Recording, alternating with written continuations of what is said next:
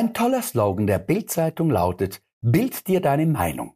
Aber besser müsste es eigentlich heißen, Bild dir unsere Meinung. Äh, aber Meinung wovon? Von den Schlagzeilen oder den mageren Inhalten, wenn man sie denn überhaupt findet? Hier ein Beispiel zu einer Schlagzeile. Traumschiffdreh mit Silbereisen. Ich brauchte ein Brechreizmittel. Ja, war mir klar. So wie Silbereisen singt und schauspielert, da braucht man natürlich so ein Mittelchen. Weil ich dann aber fair bleiben wollte, habe ich mir diesen Minitext unter den riesigen Lettern dann doch noch durchgelesen. Und siehe da, es hatte nichts mit Florian zu tun. Nein, irgendeine Schauspielerin litt nämlich unter Seekrankheit. Aber das wäre natürlich auch keine Schlagzeile gewesen. Oder wie wäre es damit? Katze entlaufen. Na, das ist mal ein Aufmacher, oder nicht? Natürlich nein.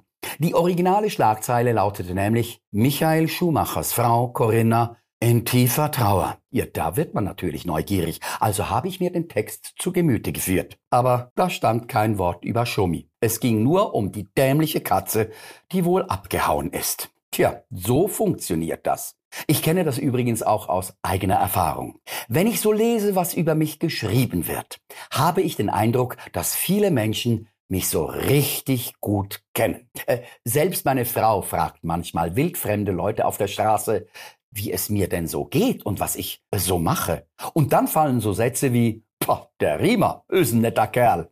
Oder ihr wird sofort der Mittelfinger gezeigt und noch viel besser, man nennt mich dann einfach nur ein Loch.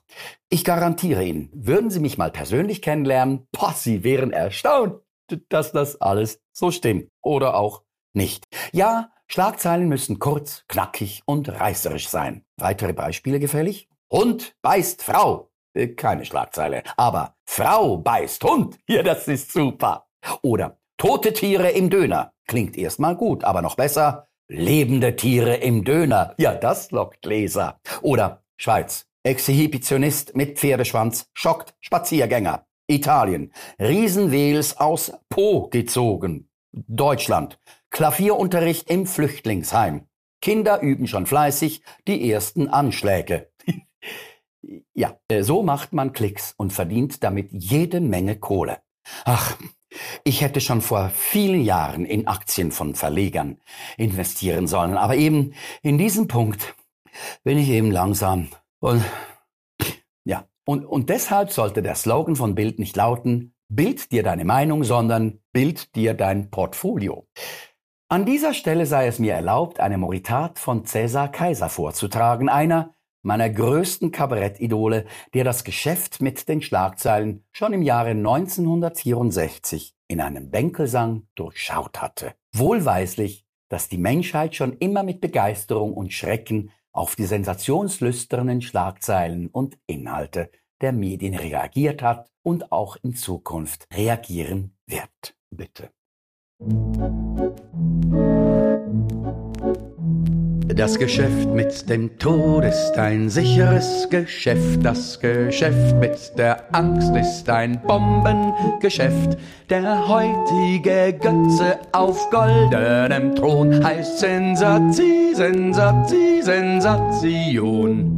Das Geschäft mit dem Tod, das Geschäft mit der Angst wird zum Nervenkitzel und Alltagssport, je mehr gekillt wird, erschreckt und bedroht, desto weniger läuft das Geschäft sich tot. Vom Sterben und Morden und Leichen in Kisten leben hundert Illustrierte und tausend Journalisten, leben ganze Konzerne und Industrien, denn Futsch ist Futsch und hin ist hin. Das Geschäft mit dem Abnormitätenkabinett, mit Gift und mit Strick und mit Strang und Stilett, ob gedruckt, ob geprägt, ob auf Zelluloid, es ist das Geschäft mit dem schönsten Profit. Der kleinste Mord mit dem kleinsten Beil wird ausgeschlachtet bis ins letzte Detail. Das blühendste Geschäft ist das Geschäft mit der Träne, de mortuis nil nisi bene. Damit sie das Gruseln nicht verlernt, diese Zeit, wird sie geistig vergiftet, stranguliert und bespeit.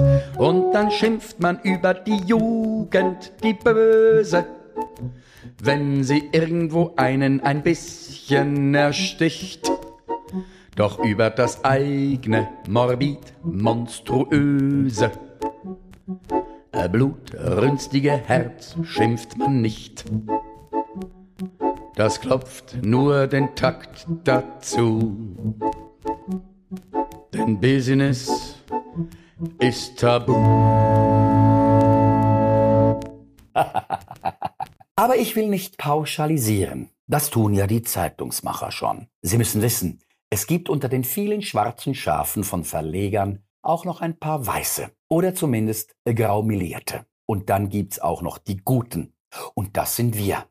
In diesem Sinne, klick mich an. Jetzt. Oh.